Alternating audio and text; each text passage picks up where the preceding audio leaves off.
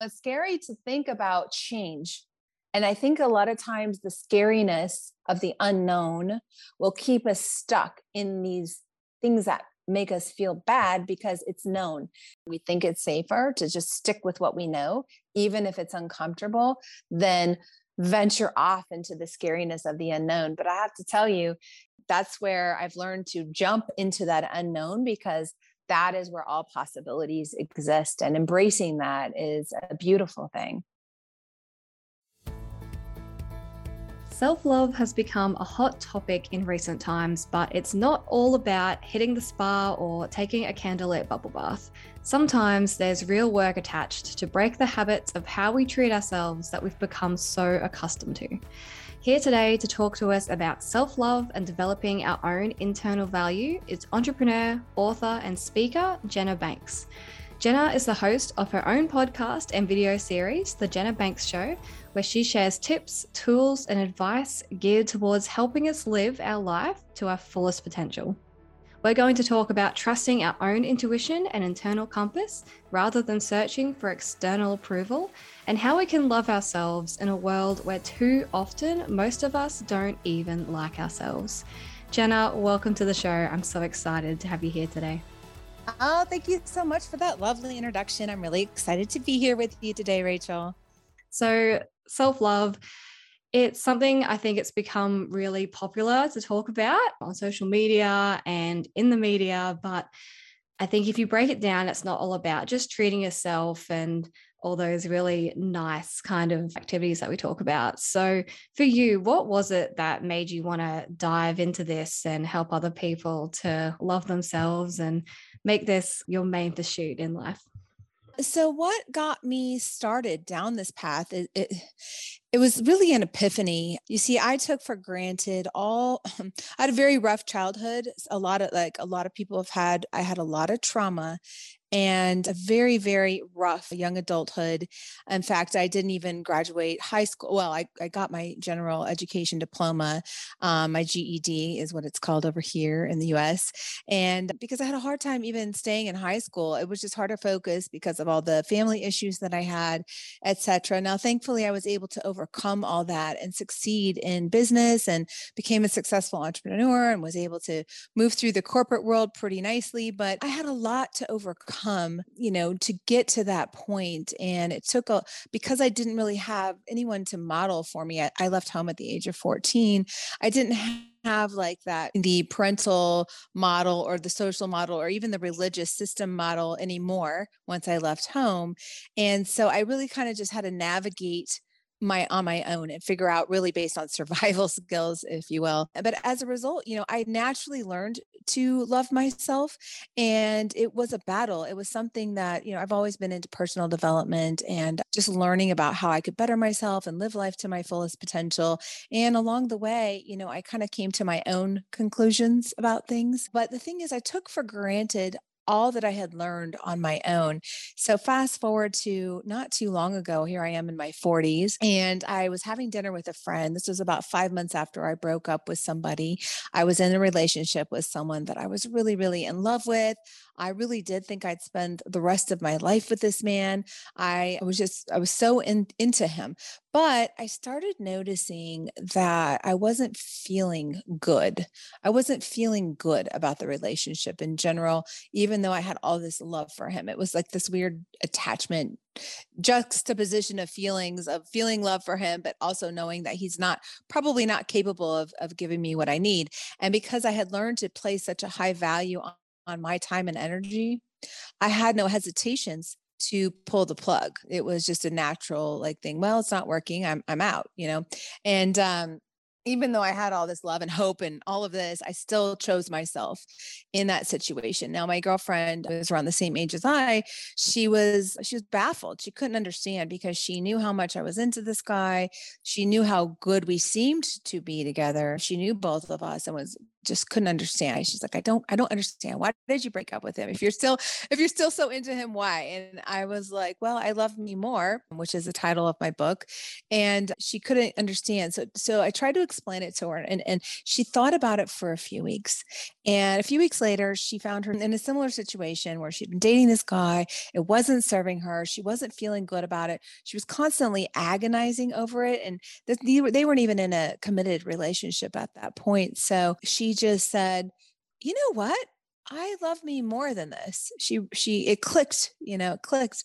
She hadn't been giving herself value and was accepting less than she felt she deserved by putting up with this situation. And so she felt very empowered by that and started talking to her friends about it. And I had no idea. And a few weeks later we connect again, and she tells me how powerful it was for her. And I thought, oh my gosh, just one little story, one act that, for me came naturally, for her, it was a big epiphany. And I thought, my goodness, if her and her friends were getting value out of that, that's what I want to do. I want to help people. That's really what I feel like is my purpose, that I had never got, I'd been, yes, working and doing well in business and accomplishing goals, but I didn't really feel like I had found my purpose. And that really resonated for me. I was like, yeah, I want to do that. I want to help people learn how to value themselves, learn how to live a better life and be their best selves. So I pivoted and started thinking about writing the book, and I ended up getting the opportunity to sell a business shortly thereafter. I had started a business and sold that. And I thought, okay, universe, God, whatever you want to call it, this must be what I'm supposed to be doing. So yeah, that's a fantastic story. I love that. So thanks. For you, what does it actually mean to love yourself? We talked about in the intro, love yourself when a lot of us don't even like ourselves. I thought that was an interesting line. So what does it mean to love yourself, and the idea that we don't actually like ourselves? Yeah. I mean, think about it. I, myself included, I used to look in the mirror and look and see all the flaws, what needs to be fixed, not looking and saying, oh, that looks good. Or, oh, I'm happy with myself. It's what do we not like? And we do that also, not just in the mirror, but, we're constantly criticizing ourselves for everything throughout the day. Like, oh, you didn't do a good job. Oh, you didn't get to that. We're thinking of all the things we didn't do, or that we didn't do well enough, or maybe the imperfections in our work or in whatever, instead of looking for the things that we love about ourselves, even our body. I came to this realization not too long ago, and I included a little bit of this in the book because I think it's important. A friend of mine was having a conversation with me about her body again. In almost every single conversation I have with her, she mentions her weight, and she's about 20 pounds more than she wants to be, but she looks beautiful. She's a gorgeous girl. But ever since most of the time that I've known her, she's been at the weight she is now, but there was a brief period of time where she hit her ideal weight, and it was for unreasonable expectations. She had been working really hard physically, doing a lot of physical labor on a project. And so she wasn't eating enough really, and was burning a lot of calories. And she thought, oh yeah, that's where I'm supposed to be. And it had that stuck in her head. So what happened was, every single conversation I'd have with her, she's beating up on how she's overweight and she's feeling badly about herself. But if she's telling me this, she's probably telling herself this every day, all day long. And, instead of looking to, instead of accepting herself for how she is and loving herself. And I just think about all that, negative energy that we tend to give ourselves constantly. To me, that is a major lack of self-love. There's really so many ways in which we don't love ourselves, but we're not really conscious of what we're doing, and that we're beating ourselves up, we're tearing ourselves down, we're actually putting ourselves in a state of stress, anxiety, and also in like a fight or flight mode, which is detrimental to our immune system and our health, our well-being, and our mental health. So those are some of the ways in which we, don't like ourselves and certainly don't love ourselves. Yeah. So I don't know if that helps explain it a little more.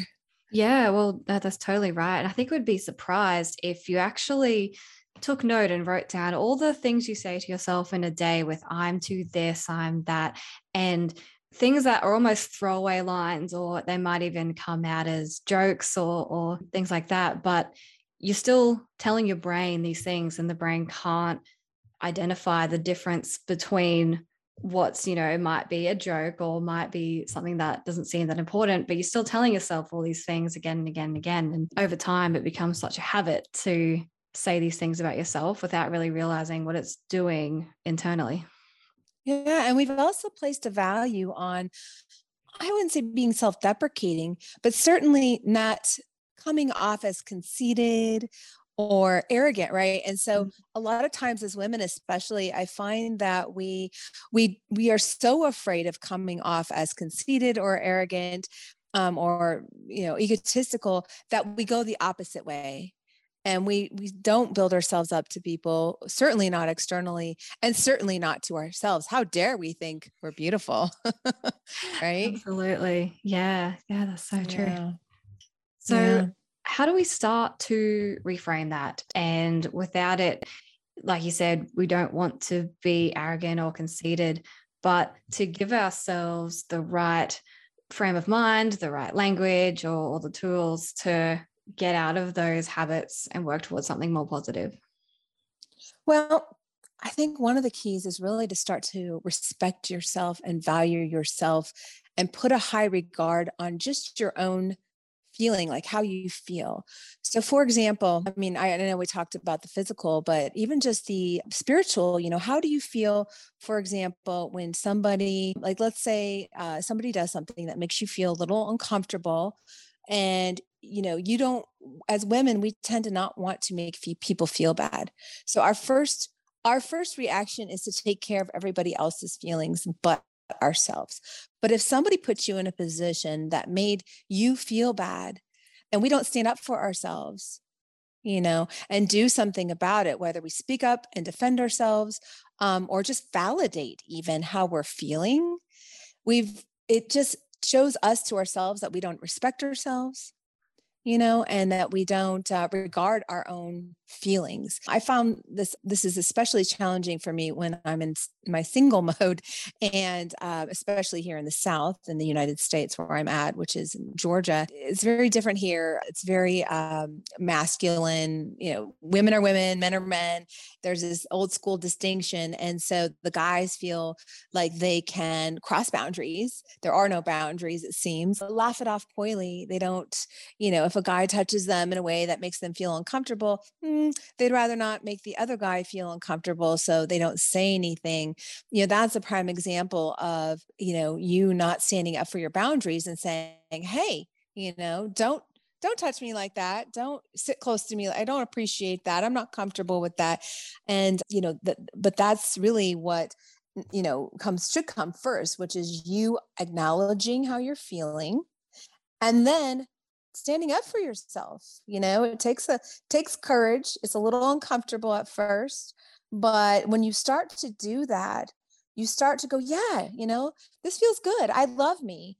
I want to take care of me. I want to feel good, and I deserve to feel good. And, you know, it's just breaking these cultural norms is how I like to refer to it. There's so many cultural norms that we behave in ways in which don't value ourselves, don't respect ourselves.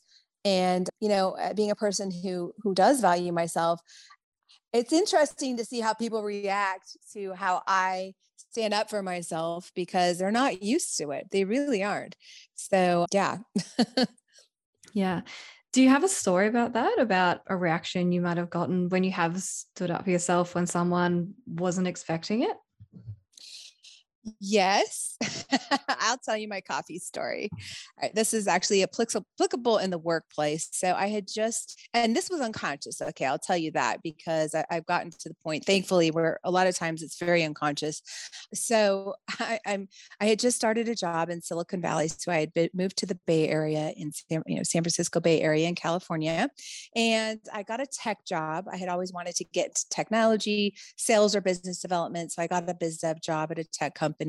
I was new at with the company maybe a couple months in, and our company had been acquired by a larger firm in India. So the president had flown in and we were meeting him for the first time. It was a Monday. I remember that we're all sitting in the conference room. We're all sitting around the conference table. The president is at the head of the table, and he and I were just getting to know each other. We were chatting a little bit, and he says to me, "You know, Jenna, it'd be really nice to have some coffee. Wouldn't you like some coffee from like the Starbucks or something?" And I said, "No, actually, I'm good. I don't drink coffee at this time of day, but thank you." And he's like looking at me funny. And then my boss, who was the VP there, is looking at me with his mouth, like literally gaping open. It was so strange. And I'm like, what the heck is going on here? So my colleague who's sitting next to my boss says, "Hey, Jenna," like he's kind of breaking the silence. And he's like, "Wouldn't you like some, I know you like to have a latte, like, you know, wouldn't you like to go get a latte and get us some coffee?" And I was like, "No, seriously, if I have coffee right now, I will be awake all night long. Like I can't have coffee this time of day." And it was just like crickets in there. I'm like, what is going on? I had no clue. So I just, whatever, shrugged my shoulders. And then the meeting went on. No one got coffee. And then a little bit later after the meeting ended, my colleague comes to my desk. It says, "Hey, would you mind showing me how to use the coffee maker or, help me make some coffee with the coffee maker? I don't know how to use it." I go, "I've never used it. Like I've never had coffee in there. Like it's only ever been made. I've never made coffee. I don't know how to use that machine. I don't know why you're asking me." And again, like a shocked look, right? Not like, okay. So nobody gets coffee again. It's so weird. I don't understand what was happening, but like at the end of the day, I go to say goodbye to my boss, and I go into his office, and the president's actually sitting at his desk. He's sitting in front of his desk, and I'm standing. He kind of turns around and cranes his neck to look up to me. And he goes, "You know what, Jenna, I look up to you." And I go, and I had no idea, like literally, Rachel, no idea where this was coming from. And I'm like, must be because I'm wearing heels. I just kind of laughed it off because I was tall wearing my heels. They laughed. I laughed. I was like, yeah, okay, cool. And I left. And on my way home, I was thinking about this interaction, and I'm like, oh my God, it hit me. Like these dudes totally expected me, because I'm a woman, to go get them coffee. And I didn't even once consider their needs, like not even once. It wasn't about them. It's like, hey, we're all equal. In my mind, I'm not errand girl. I'm not coffee girl. I am, and I don't need coffee. So, but you know what? But the lesson and the moral of that story is that I got instant respect.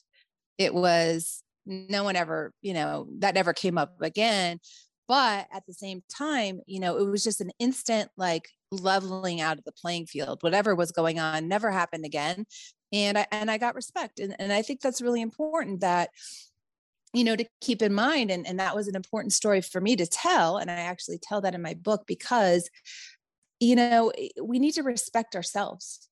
And we also need to realize as women that, we don't need to be doing housework for these guys in the office. Like there's a place and a time for everything. If you want to do that at home, great. But in the office, it's not going to earn you that, equality in their eyes if you're, they can just tell you to go get them coffee. And so it was an interesting experience, but, self-love can be, there's all kinds of different ways in which we can practice self-love and aren't really conscious of when those ways are tested. And it could be when it comes to being a parent or a caregiver or, just out in everyday dating life, or even with our partners. It's really actually, I found it very important to have a very avid self-love practice, especially when you are in a relationship.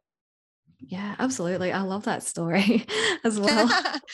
Thank you. Yeah. Like relationships, I'm in a newer relationship now, and I find that I'm now super, super conscious of keeping my, not getting enmeshed, not doing the codependent thing, and focus on making sure that I'm coming to the situation whole, not looking for my partner to make me whole.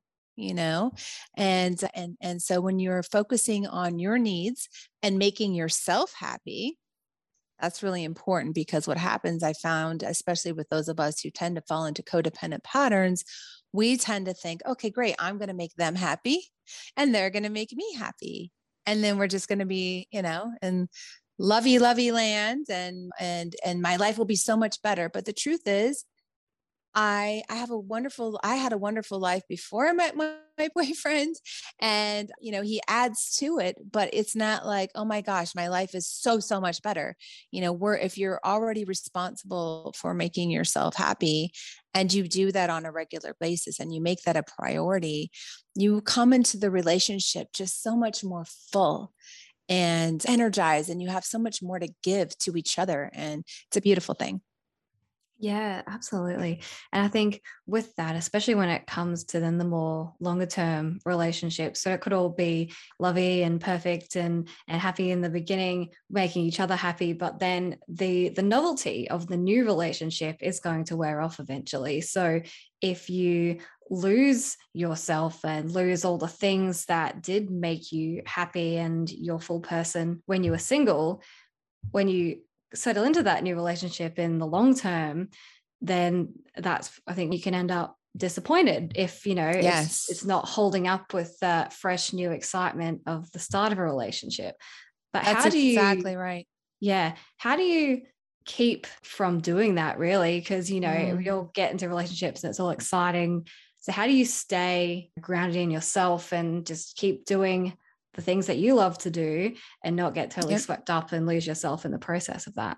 You make it a priority. You just don't ever stop doing those things. So what makes you happy? If it's going on a walk by yourself, keep going on walks by yourself. Yes, you can go on walks together, but also make sure you're you're getting that alone time, because you need time to have space with your own thoughts, your own reflections, spend time with your friends on your own goals. You know, what happened to me in a relationship where I got real codependent is I started giving up those things that I was doing independently, my independent real estate stuff. And it was now, let's do this together, because that was always my goal. I had this goal of, you know, when you get a relationship where you're going to spend the rest of your life with someone, now you get enmeshed and you know, everything is together, but that's where things can go south and it can, it's not a good thing. So now I'm going the opposite way, which is, and so much better, which is just, you know, do your thing, keep doing your thing, and then come together and have your own things that you do together, but don't lose your identity.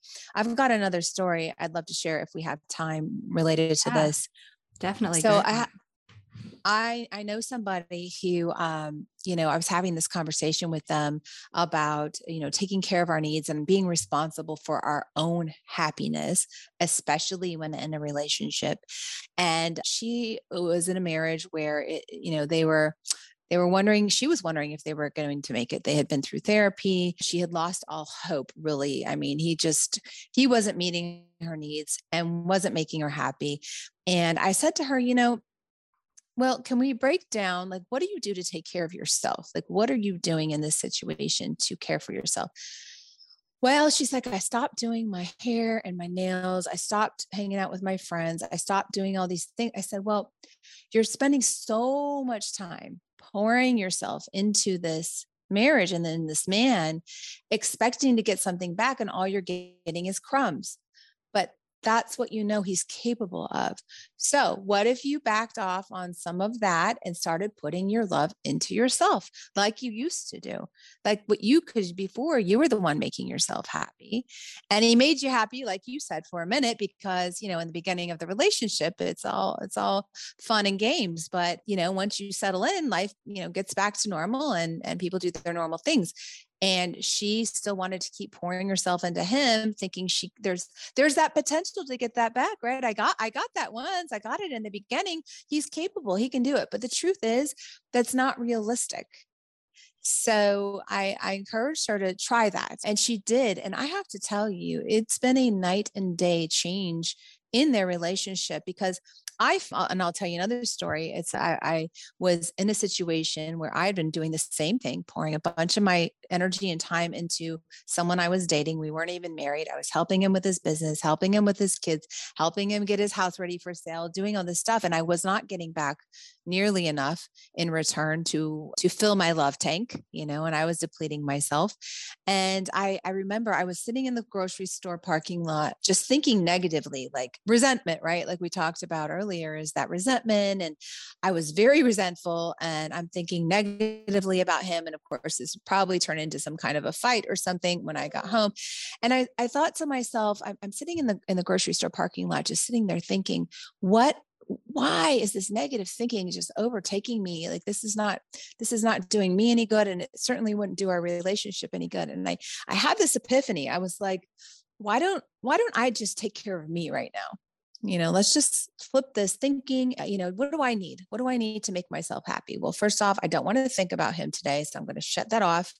Then I went into the store. I bought some stuff that I could make at home. I got some bubble bath. I read a book in the bubble bath, made myself some really good food and listened to music. And I got myself in a really good place and I was happy. I was back into my happy place. I totally wouldn't think about him at all. And I was just in a really good mood. And you know what?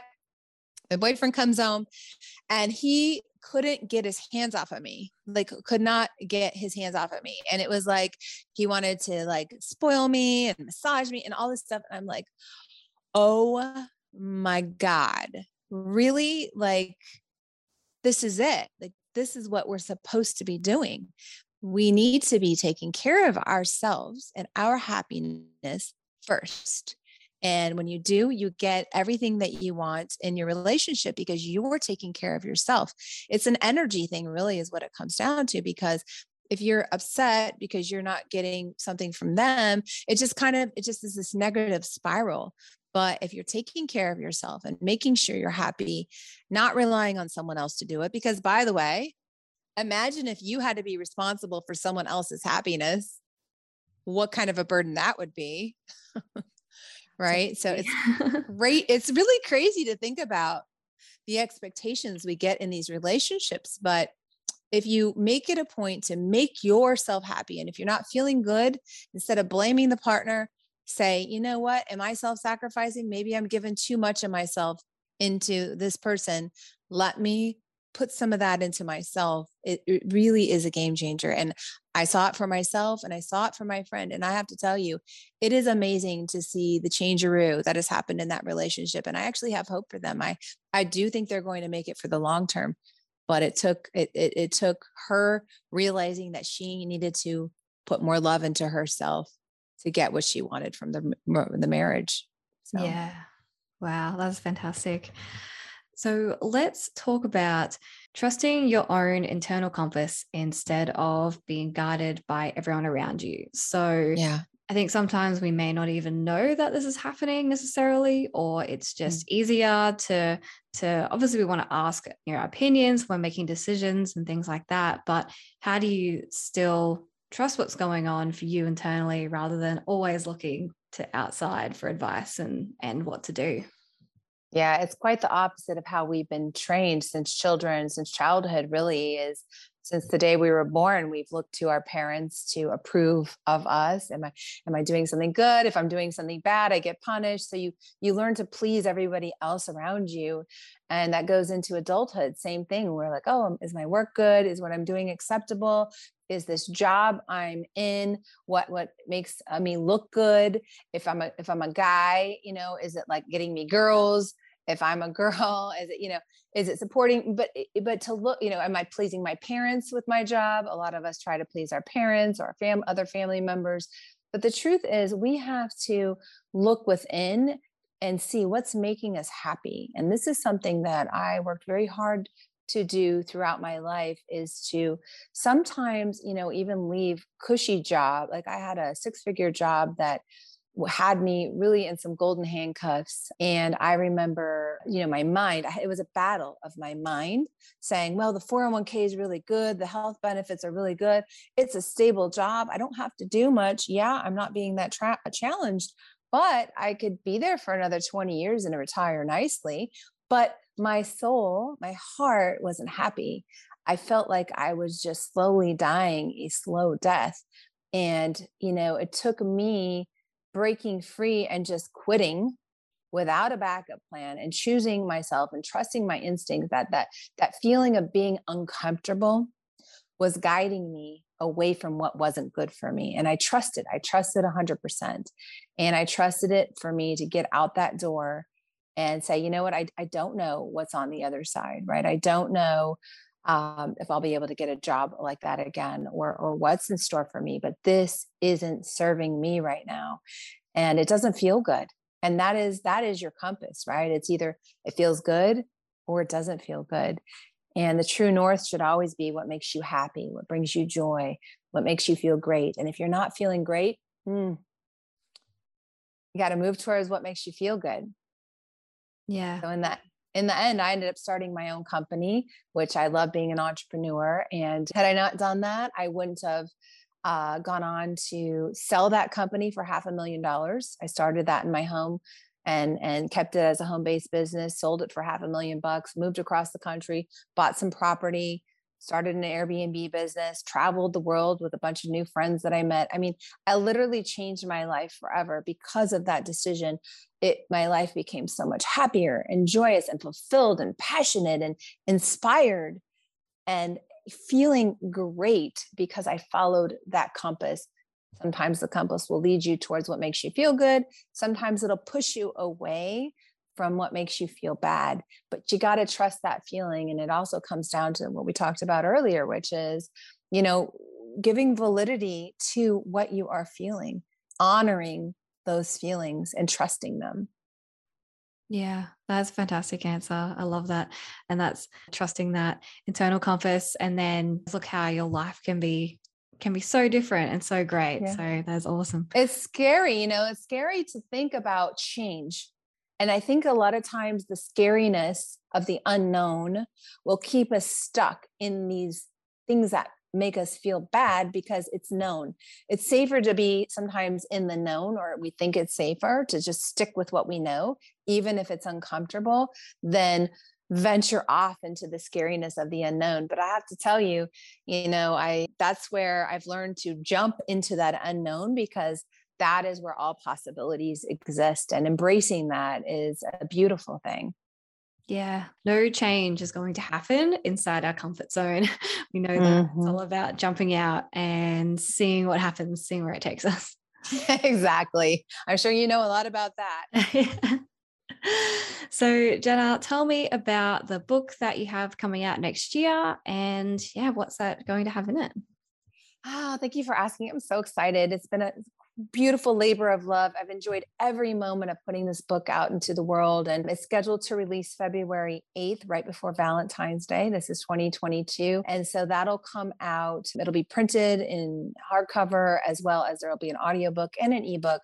It'll be available in brick and mortar retail outlets like the regular stores, also in airport bookstores, and then online at Barnes & Noble and Amazon and all the places where books are sold. And so it will be available also in your area, probably just by audio and ebook for now, but hopefully print will come as well soon. But yeah, I'm really excited about this because, you know, that was also, you know, me jumping into the unknown. I'd never written a book before. I had, you know, all kinds of limiting beliefs and imposter syndrome that crept up when I was writing it. Like, who am I to write this? No, you know, I've never written anything before. I'm not a writer. You know, there's so many other writers that are better than me, you know, but I kept at it because I followed that internal compass that made that feeling. And I knew this is what I was supposed to be doing. So I trusted it. And every step along the way, the universe, and I'm a spiritual person, the universe has opened doors and let it flow and brought me opportunities and showed me that I'm on the right path. So I trust it implicitly. Wherever this goes, I'm supposed to be on this path. And so I'm really, really excited about what the future holds and excited to birth this baby into the world and hopefully help a lot of people. That would be my ultimate joy, is just to help others understand how to truly love themselves and value themselves and feel the fire, the passion, the joy, the happy success that comes with really, truly being in love with yourself. That's wonderful. I can't wait for that to come out. And thank you. Good luck, all the best. And when it is available, we will have a link to that in the show notes of this episode. So make sure you look out for that. And yeah, if you don't mind, I would like to share with your audience that there is a free download on my website. I actually share the first part of the book for free just by heading to my website on the homepage, which is jenna-banks.com. And you can kind of get a feel for what that will be like right now if you want. That is perfect. Jenna, if you could have listeners take away one thing from this whole episode, we've covered so many different things. What would be your number one takeaway? Well, it would be just to think about the ways that, when you're out and about in your everyday life, even going until tomorrow, for example, tune into how you feel. If there's a situation that makes you feel uncomfortable, just kind of pause and take a moment and think, hey, am I honoring that feeling? Am I possibly pushing it away? Not giving it validity because of not wanting to make somebody uncomfortable or not wanting to make a situation awkward, and thus self-sacrificing myself. Even just paying attention to that and taking note of that is a big step in the right direction towards loving yourself more. Just pay attention to your comfort level, your discomfort level, and just give that space and honor that. And that'll be a really good first step. I love it. That's perfect. Jenna, thank you so much for coming on the show today. It's been wonderful to talk to you. My pleasure. So nice talking to you. And thank you so much for having me on, Rachel. I really appreciate it. Just imagine what you can do and how great you can feel when you choose to love yourself first. Check out the free download of the first part of Jenna's book, I Love Me More, by heading to the show notes below. If you loved this episode as much as I did, please share it with one person who would also find value in what we talked about. I can't wait to have your company again next week. Until then, remember, we are only limited by what we believe we are limited.